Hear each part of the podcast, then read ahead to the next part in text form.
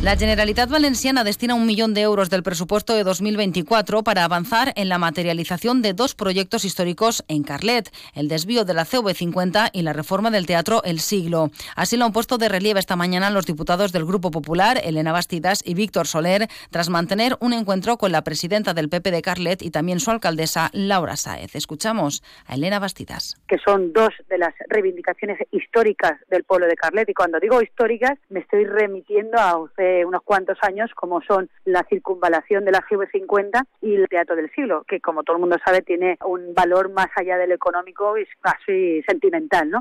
Así que una inversión de algo más de un millón de euros en este presupuesto.